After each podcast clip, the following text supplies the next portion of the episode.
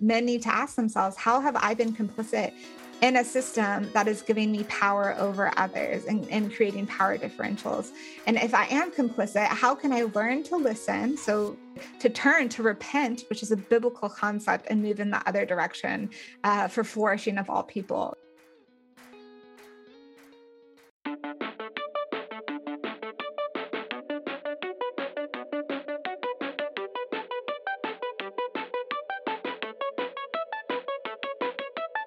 This is the CBF Podcast Conversations.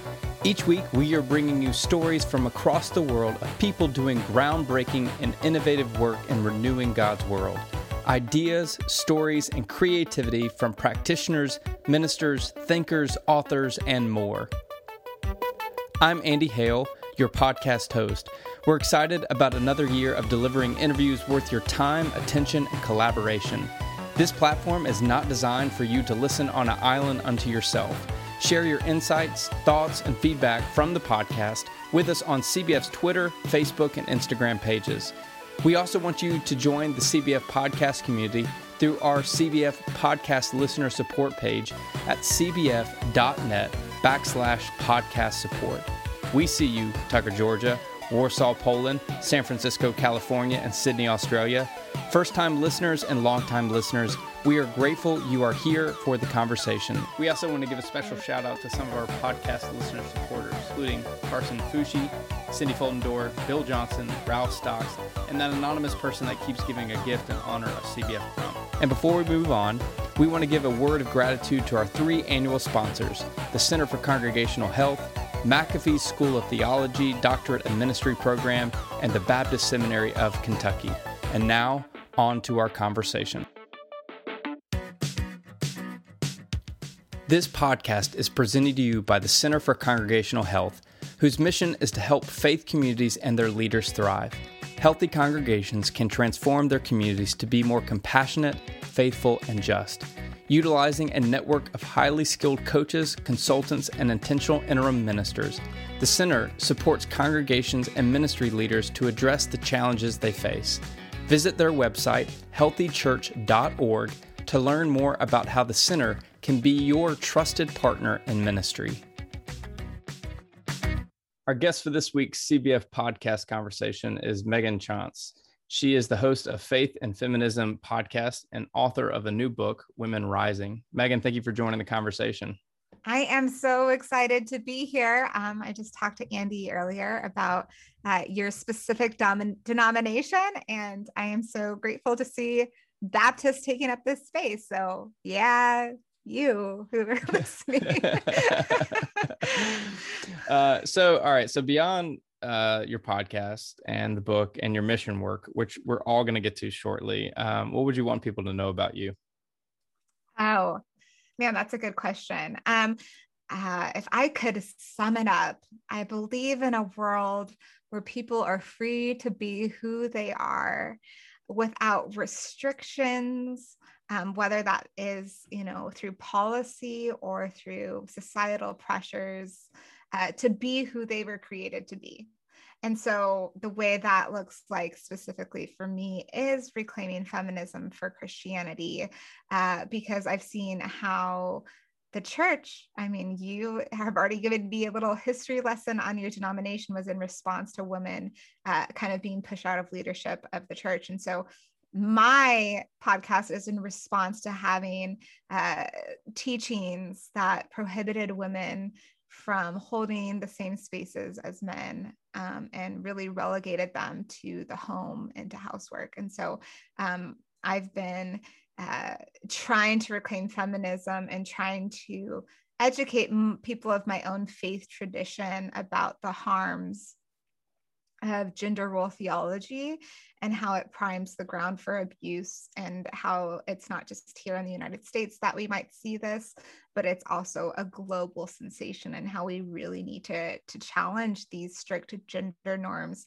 um, and patriarchy that the church um, you know, has been a, a great upholder of. So you started the Faith and Feminism podcast a few years back. What, what was the vision behind creating it? Yeah. Uh, so um, we can get into this later. I don't know. I'll try and answer it briefly and maybe we can do a deep dive.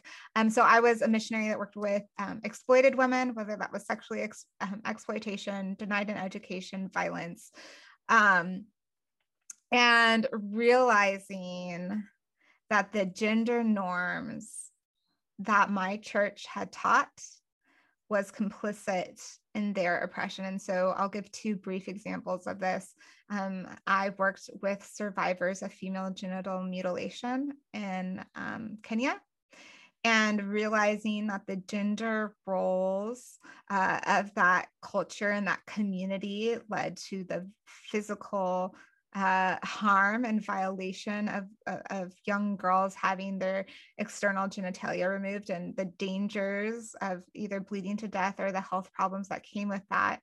Or um, another example of this is I was working with sexually exploited women in the Philippines, specifically where Western men would come and buy trafficked women. And I was having a conversation with a John and I asked him why he was there and uh, he said that uh, he came to the Philippines into this specific area because women there were raised right and they knew how to respect men. And he was talking about how women didn't know their place. And so he came to this place where women were sub- sub- subservient and sexually available to him uh, to get that respect that he deserved. And it was so interesting because in that moment when he said that, I realized, uh, you know, when he was specifically talking about the respect respect that a man needs and deserves, that he sounded like so many of the books I had been given on marriage and so many of the pastors I had grown up with. And it was this huge moment of realization that the faith tradition I had come from, specifically when we're talking about the gender role theology of a man needing so much respect and, and admiration, and a woman being subservient and there to meet his needs.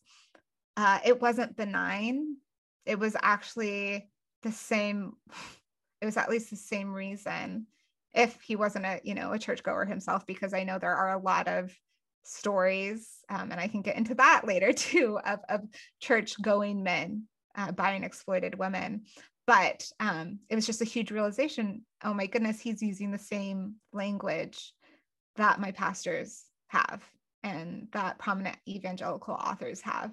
And so realizing the complicity there and uh, trying to educate people about the harms of this and how it's not just harming women again in the United States, but all around the world, and how we can do better and live an ethic and a faith and a gender role theology that's a lot closer to the model that Christ talked about uh, than, uh, you know, these really uh, screwed up patriarchal versions of it. And so um, that's why I started the Faith and Feminism podcast, is because I, I truly believe feminism is a move of God uh, I mean, and I'm going to define feminism. You guys probably know, but feminism is just is dictionary defined as equality between men and women. And so, of course, um, I believe in a God who believes in equality, and uh, I serve a God who believes in equality. And so, for me, this is not only um, a moral cause; it's a it's a faith based one. And so, hence the Faith and Feminism podcast going back to your your work on the on the mission field that, that kind of work is both emotionally uh, draining and fulfilling um, mm-hmm. you know you're making a difference but at the same time you're seeing such heinous treatment of other human beings that it can be soul sucking so how did you find a way to to be able to care for yourself while you were giving um, so much of yourself to people who are experiencing so much trauma and suffering mm-hmm. Yeah. And I mean, before even I dive into that, I want to talk about problematic elements of missions um, because historically, if we go back, a lot of the way uh, missions has been used is um, really exploitive. So let's talk about, for example, um, this idea in the United States that we were a Christian uh, nation and we need to claim more land for Christians, and we actually took land away from Native Americans to claim it for Christian leaders. And and and before that, we have um, the papal bulls, which is like edicts edicts from the church that told people to conquer land that wasn't claimed for a Christian ruler or leader. And so you either killed or converted those people. And so historically, unfortunately, I mean, this is so anti gospel, but they were using the name of Jesus and the name of God uh, to promote, commit gross harm. And so, uh, you know, 20, when I did most of my missions work, I mean, it began in um, uh, 20, around 2012. Um, and while a lot of things, like, of course, I wasn't killing people to convert them, there was still a lot of um, layers of superiority uh, Christian superiority, like I had what they needed, I could fix their problems, um, and and and how that was intersected with racism and colonialism. And so I talk about in my book about when I was called out on my white saviorism and white colonialism. But I think it's really important to acknowledge that, um, you know, that while my intentions were good and to help women i always i didn't always do it right. And sometimes it was very white saviory and sometimes i did it wrong. Um, I'm, I'm not saying that all missions are bad but i think we need to do a real examination of the way we do missions. Is it exploitive is it white superiority um, like for example some of the examples i give in my book is you know i was handed a mic to speak to you know hundreds of of people on perseverance um, when maybe people from their own community might be better equipped to speak on perseverance right? I had come from a a, a wealthy well not wealthy uh, wealthy by the world standards upbringing um, and and what could i learn from them? And so i think before we even dive into like how I manage or cope on the mission field, we need to talk about how um, we need to learn how to listen first which is what my the subtitle of my book is learning to listen. Um, i think it's so important that we listen to people instead of just assuming that we know how to help them and that we let them lead the charge and that we become supporting roles and so i think missions if we're doing missions um, like and again i'm not saying all missions are bad but if we do do missions it's coming as a supporting role and that that you should empower people in their communities because they know their communities best and they know how to help their communities best. And so, um, an example of this is with female genital mutilation, which um, I think I mentioned earlier. I was just on another podcast this right before, so I hope I'm not repeating things. Um, but uh, if I want to help make a difference in there, the women who are making the biggest difference um, in fighting female genital mutilation are women who have are survivors or have endured it or are part of that community themselves. And so, of course, it makes sense because they know the culture the best and they know how to talk to those people and get them to kind of change their ways. And so, for me, if I want to do missions that you know say specifically doing work for female genital mutilation, I need to support women uh, who are already doing the work, who are already familiar with that context. And so I just wanted to issue that caveat um, before I dived in to how I practiced self care. Um, so, yes, to answer your question, I have witnessed and have been told about the grossest injustices against women rape, abuse, female genital mutilation, uh, women being beaten within an inch of their lives, injustice, uh, racism. And I think those stories are hard to hear. And I think it's, of course, it's hard to hear because it's heartbreaking that people are treated this way. But I think through practicing, and I didn't even do this well, but through sitting with that pain and realizing that you're not necessarily the one to fix all of those problems. Like you don't need to be the fixer. Oftentimes it's there to be a listening ear. Um, and since then, I didn't get therapy on the mission field. And I feel like that's something that we definitely need to do because there's a lot of burnout. But since I've come home, I've I've regularly seen a therapist to talk about some of the things that I've seen and witnessed. Um, but also allowing those moments to be a catalyst for me to do better and to now that I know better, now that I've listened to these stories, what can I do? In what ways is my faith tradition harming others, or maybe not even my faith tradition, my race, my country? In what ways are my people perhaps contributing to the oppression of others and what can i do uh, to stop that oppression um, and so for me that's been a lot of times i felt helpless in the face of these huge injustices but what i have found is maybe the most healing thing is to know that I can learn and I can change and I can do better. And so can my faith community. And so for me, feeling like I have the agency to make a difference in the way people think about this, or maybe examining the ways that they might be contributing to this, that for me has been a real healing process. And to know that I'm doing the best I can to honor these women's stories. So you have a, a new book, Women Rising, Learning mm-hmm. to Listen, Reclaiming Our Voice. Uh, this book is a call to give a voice, confront injustice, and discover biblical standards for gender equality. Mm-hmm. Um, this might be a silly question, but why was then why was now the time to write this? Interesting question. I actually started writing this book um, like at least five years ago.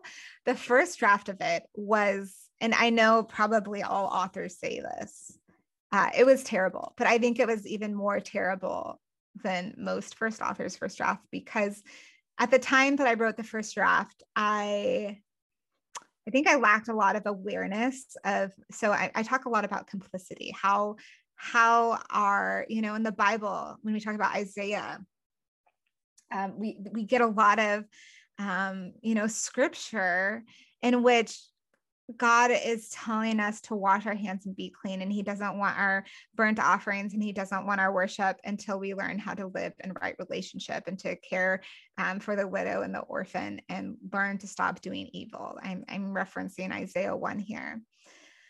Um, so when I first wrote this book, I didn't think I really understood how my actions, uh, my traditions could be harmful to other people. So I thought at the time when I wrote this first draft, um, because something was true and something was real, is that these women's stories were wrong and we needed to do something about it, or what happened to them was wrong and we needed to do something about it.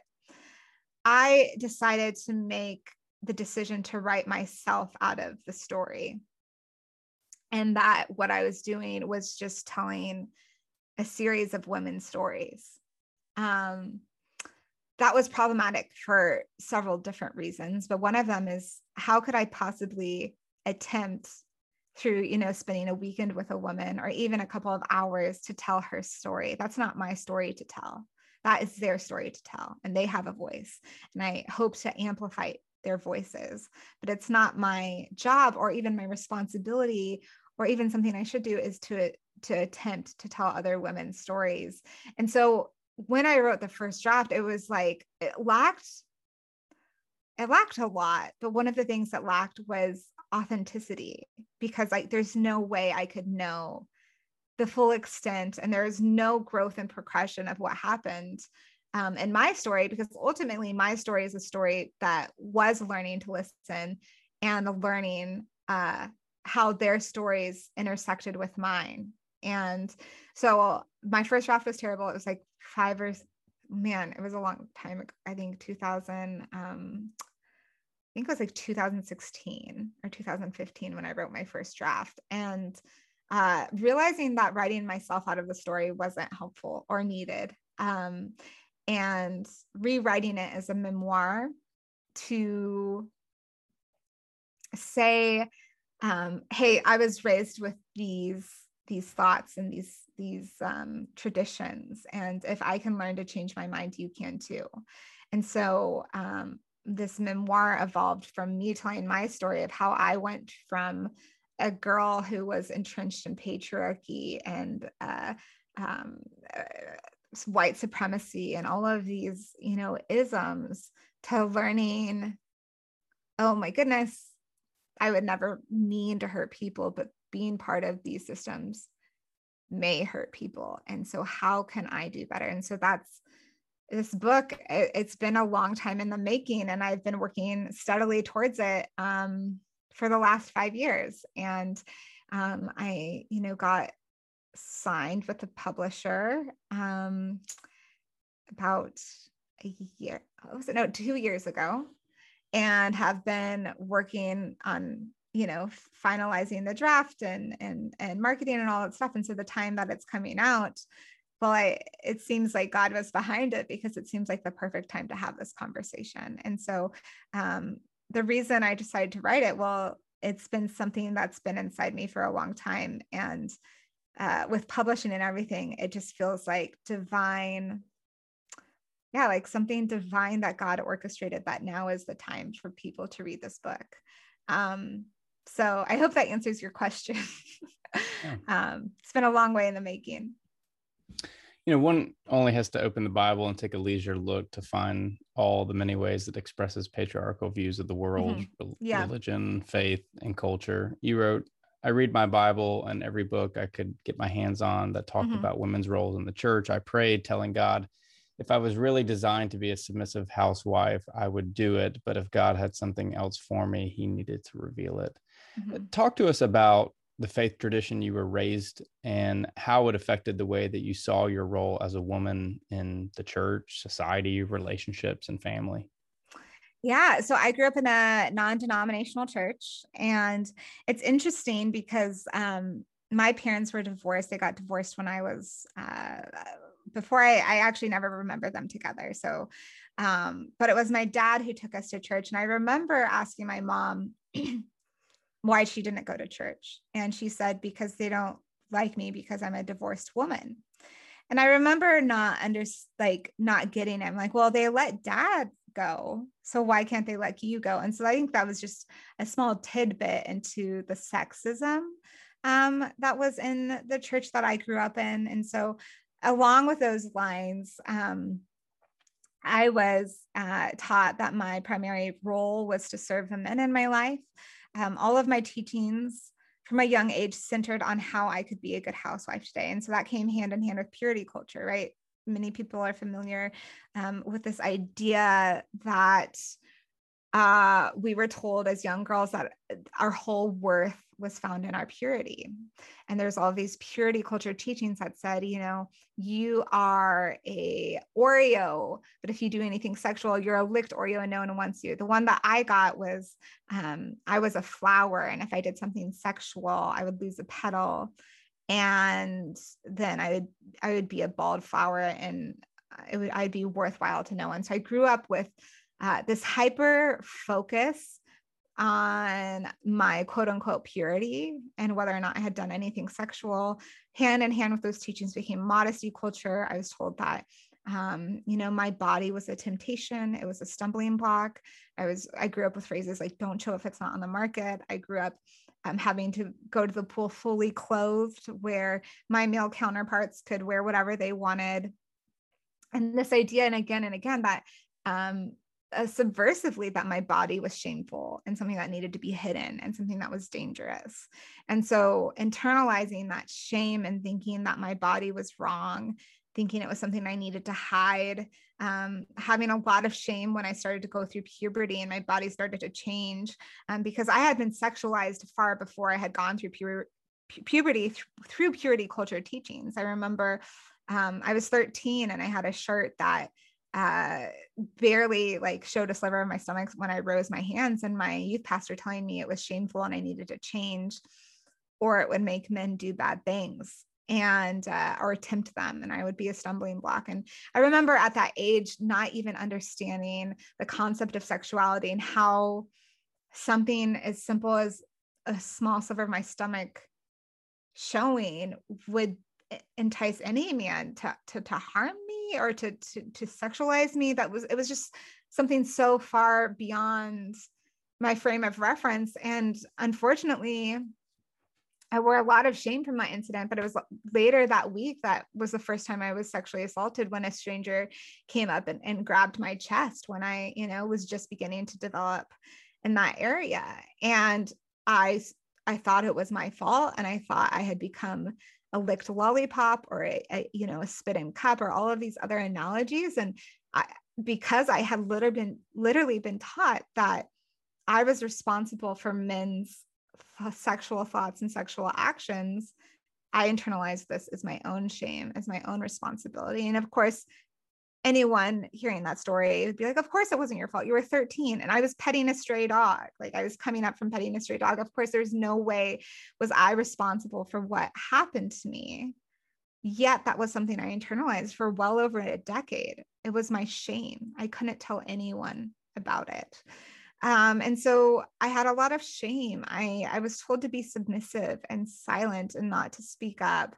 Um, that my my God given duty was to serve my husband or the men in my life. And so um, I tried to believe those things and, and I followed the rules. Um, but what I found is that those rules didn't protect me from violence and they didn't protect other women from violence. And it turns out the only thing that made us vulnerable was the fact that we were in the body of, of a woman and the fact that we had been raised to not use our voice and to submit to men and we were told you know told that that would protect us but what was actually harming us was men right? Like the the men who were supposed to be protecting us were the ones who were harming us.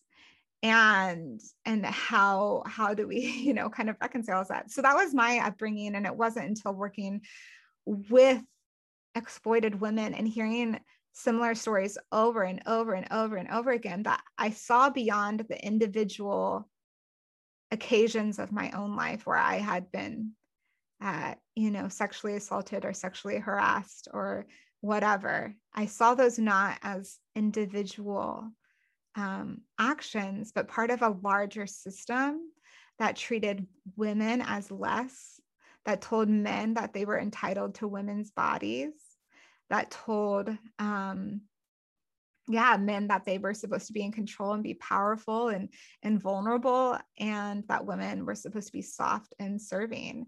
And i saw how these extreme power differentials between men and women were actually contributing to abuse. And so this is not just something i started to observe over time, this is something that's actually scientifically shown. There's a psychoanalyst, her name is Lynn Yonak, and she talks about how sexual assault is not a crime of sex or lust or any kind of sexual desire.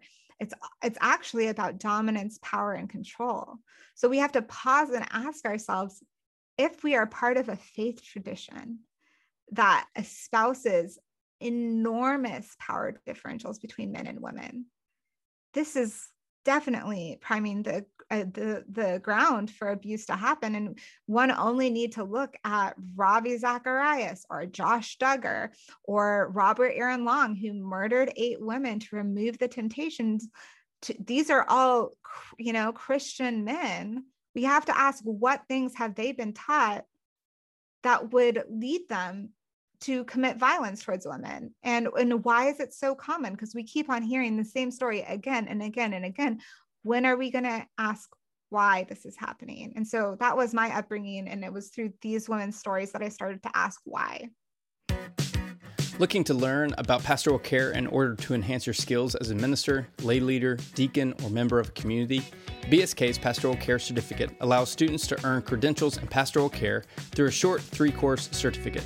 Students working towards a certificate in pastoral care will integrate knowledge and experience from both courses and experience in order to develop deeper skills in caring for persons who are in crisis and are suffering.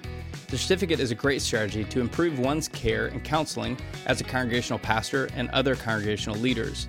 It will prepare persons to serve in chaplaincy settings, whether paid or volunteer, where a degree and professional certificate as a chaplain is not required, such as law enforcement, fire departments, some prisons, and extended care facilities. It requires nine hours graduate credit that may be rolled into a graduate degree program. BSK certificates may be continuing education for those already earned a graduate degree or starting place for those considering an MDiv. Learn more at bsk.edu backslash options. Since 2016, CBF has brought you over 100 episodes of interviews with authors and practitioners for conversations that matter. These stories of creativity and innovation have garnered weekly support from around the United States and the world. We are inviting you, the listeners, to join us in connecting with the podcast. Become a monthly listener supporter and receive some perks, including name recognition on the podcast, questions for upcoming guests, free books from the podcast, joining the podcast for an interview, and a VIP experience with the General Assembly podcast guest. There are five levels of listener support, starting at $5 per month. For less than the cost of a pumpkin spice latte, you will be featured by name on the weekly podcast episode. For more information and to join the community of listener supporters, visit cbf.net slash podcast support. Let's take that a little deeper. I, you know, I grew up in the evangelical tradition with true love waits and hyper aggressive mm-hmm. preaching on suppressing sexual feelings.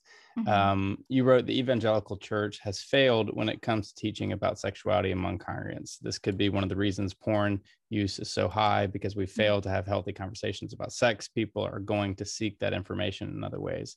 Mm-hmm. You know, porn is one outlet for sexual expression. Right. But so is sexual harassment and mm-hmm. assault and rape do you think there's a, a, connection between the way that evangelicals approach sexuality and these types of sexual aggression um, that are being uh, acted on or conducted by those who are evangelicals Oh, absolutely. 100%. You cannot convince me otherwise.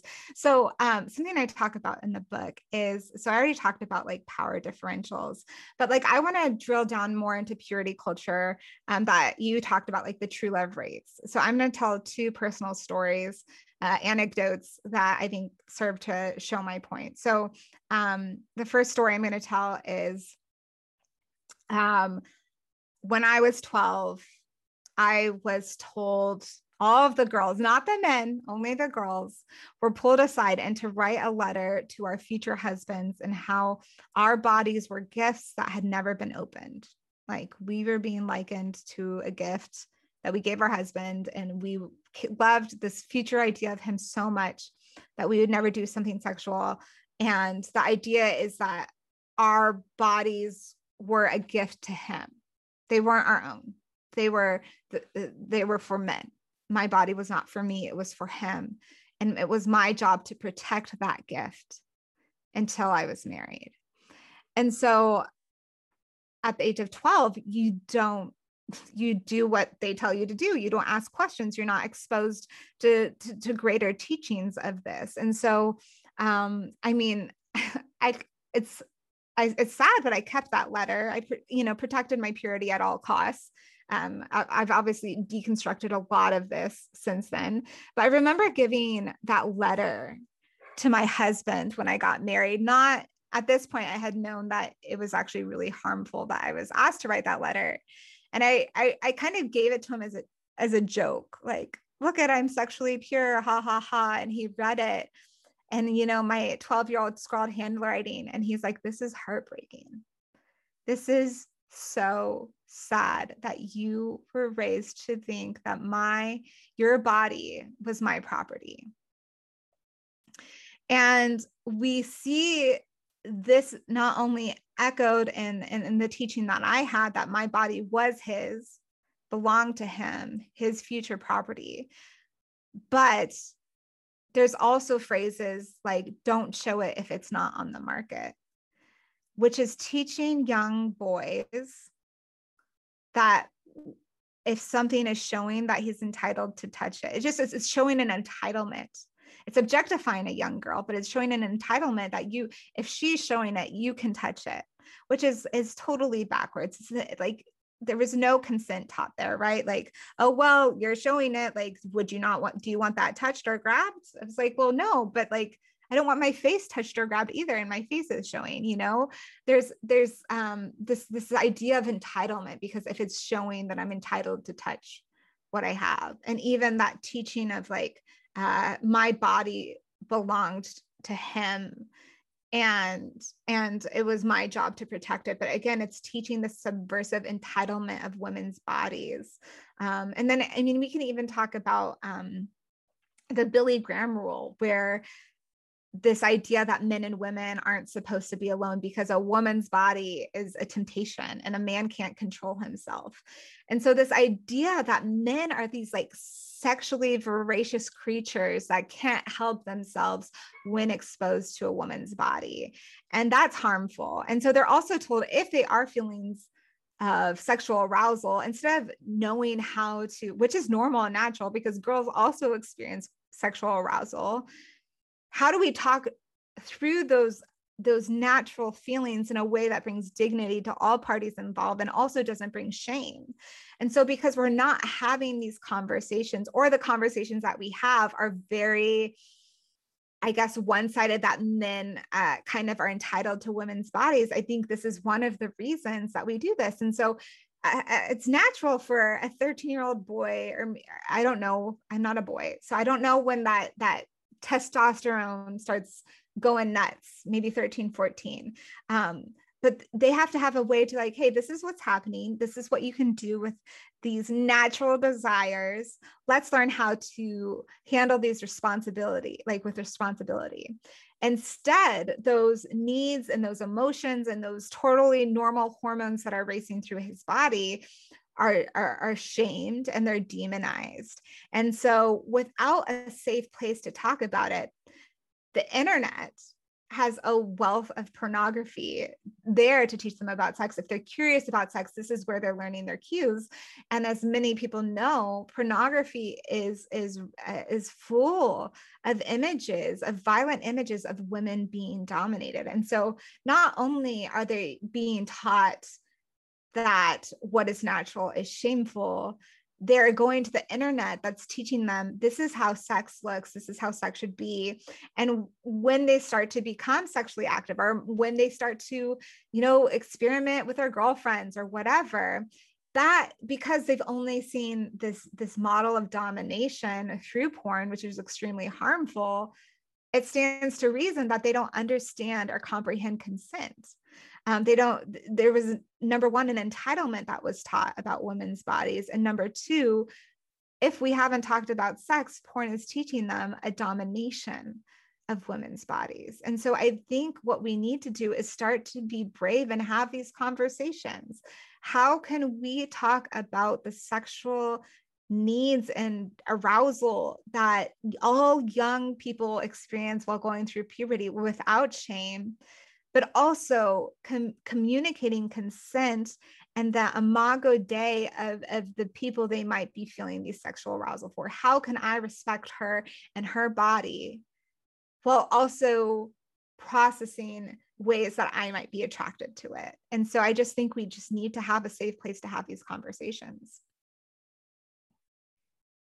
You know, you talk about um, in the book, you know, the the commonplace sayings of boys will be boys and within mm-hmm. the evangelical world you know you can't necessarily associate all evangelicals with um, trumpianism or republicanism but you know when when um, that video was released of trump talking about the way that he uh, grabbed women and touched women mm-hmm. even if they didn't want him to right. you know the, the whole conversation was around that's just locker room talk yeah you know and and that that is the uh, tends to be again 81% of white evangelicals voted for Donald Trump. So we can only associate that tends to be the evangelical response to hyper masculinity.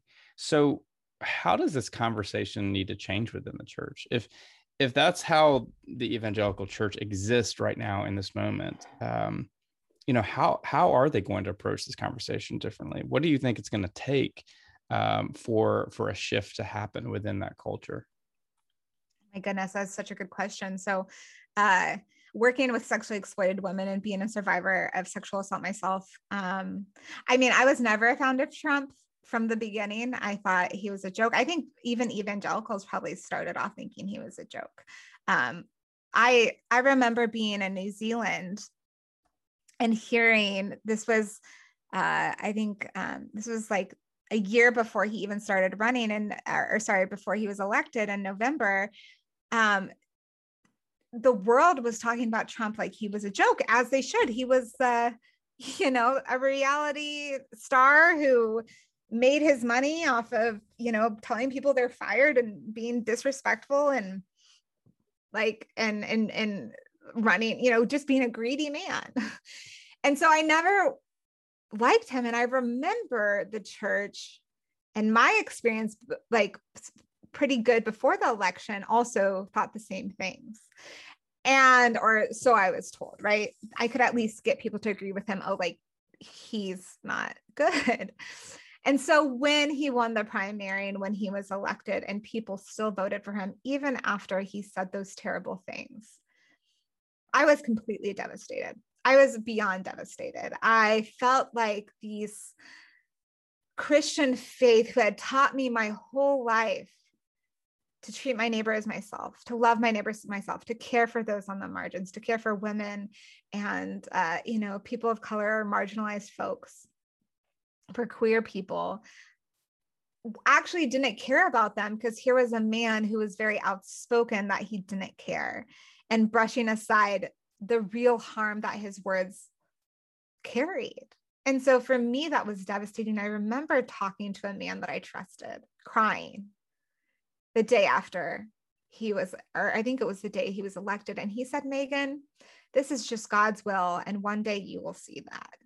And I remember feeling so unseen and unheard. And I also just felt like this divine conviction that this wasn't, this wasn't right. And the way I was being treated wasn't right. And the things this man was saying wasn't right. And so I think we need to have conversations and to humanize people and learn to speak with nuance. And so I know that the reasons I was, I heard of why people voted for him. Well, we need conservative uh, Supreme Court people, or we need to protect conservative values. But I even want to con- challenge this this concept of conservative values.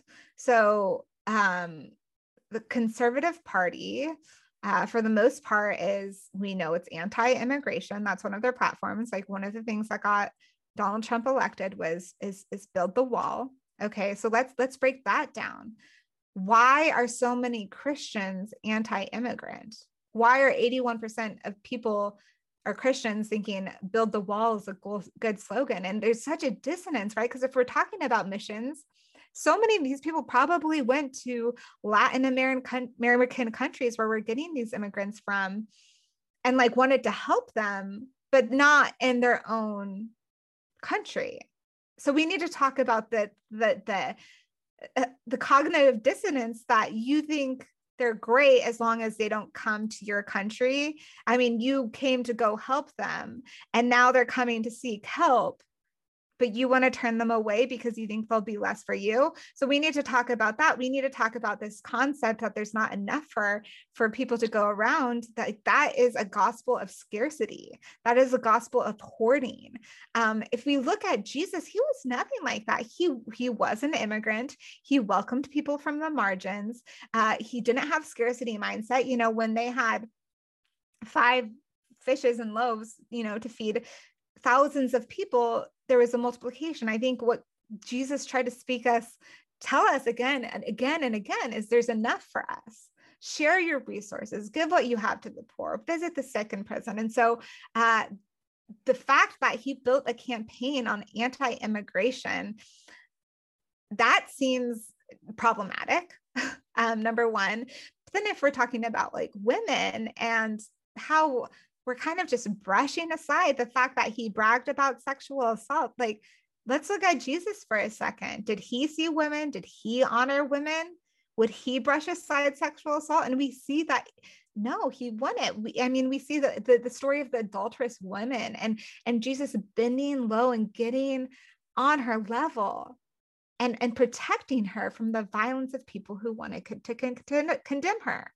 So for me, I think there's almost this disconnect that a lot of our churches have become places for political slogans and politi- political action without looking at the real tenets of Jesus Christ. And another thing about conservatism um, is, you know, there's this this huge push for less social programs and more kind of military spending. We see that a lot. Like we don't want welfare queens, quote unquote welfare queens. We we want people to pull themselves up where they bootstrap, and we we want um, a lot of our tax dollars to go to defending our country and to the military. We could also talk about how this seems to be anti gospel because Jesus said, Who lives by the sword dies by the sword. Why are we so obsessed with building more swords for lack of a better term um, and, and and building up our military when jesus told us that we should be you know, not violent, or he said, who lives by the sword dies by the sword when, you know, Peter was trying to protect him. So we need to ask ourselves questions about that. And then we need to talk about our social programs. Why do we not want to help one another? Um, you know, so a lot of people care about sex trafficking, about children being sex trafficked um, here in the United States and around the world. But the reason kids are getting sex trafficked is because they're in vulnerable communities and have something called adverse childhood events. So um, things that happen to them as child children and they're usually uh, people who are coming from poverty or from an unsafe home or and they're often minorities. And it's shown that ways that we can fight these adverse you know childhood events is um, through through social programs, through helping struggling single moms. Another thing we care about a lot is abortion, right? Uh, I voted for Trump because he's pro life well, why would a woman want an abortion in the first place? Well, could it be that the United States is the only wealthy country in the world that doesn't have paid maternity leave by law? Could it be that a woman is not protected when she has a child? If she's a single mom, how is she supposed to provide for her child when she can't even be guaranteed a job, that she can't have time off? um, that there isn't programs for single moms uh, that you know that that that we're not helping like with childcare all of these things will are factoring into our you know our pro-life thing if we're supposedly pro-life and want to stop abortions well we know how to prevent abortions and that's through helping struggling people who might feel like they have no choice to get but but to get an abortion and so again it's this it's it's this taking these surface level issues not investigating the why.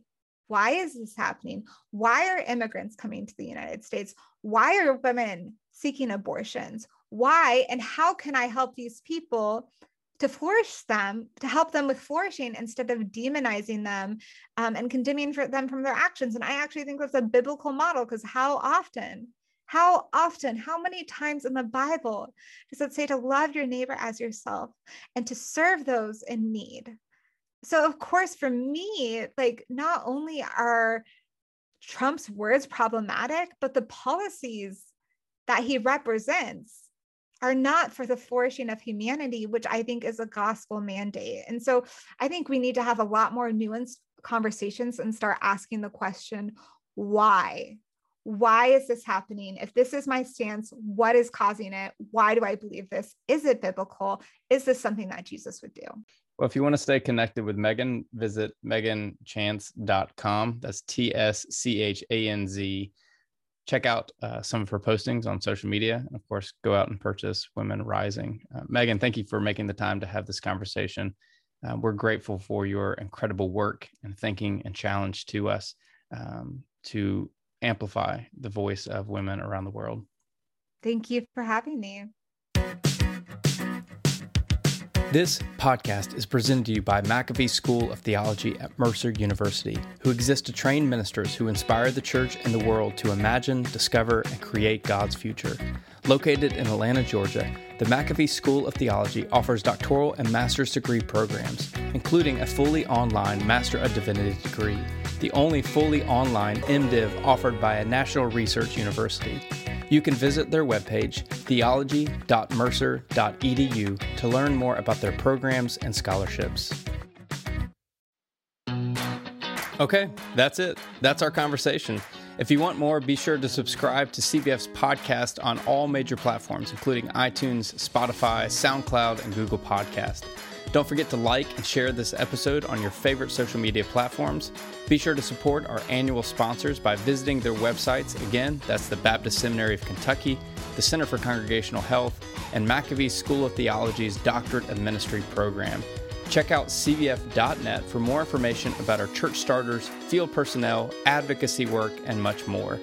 Oh, and I don't think we've mentioned this that you should join the listener community at cbf.net backslash podcast support.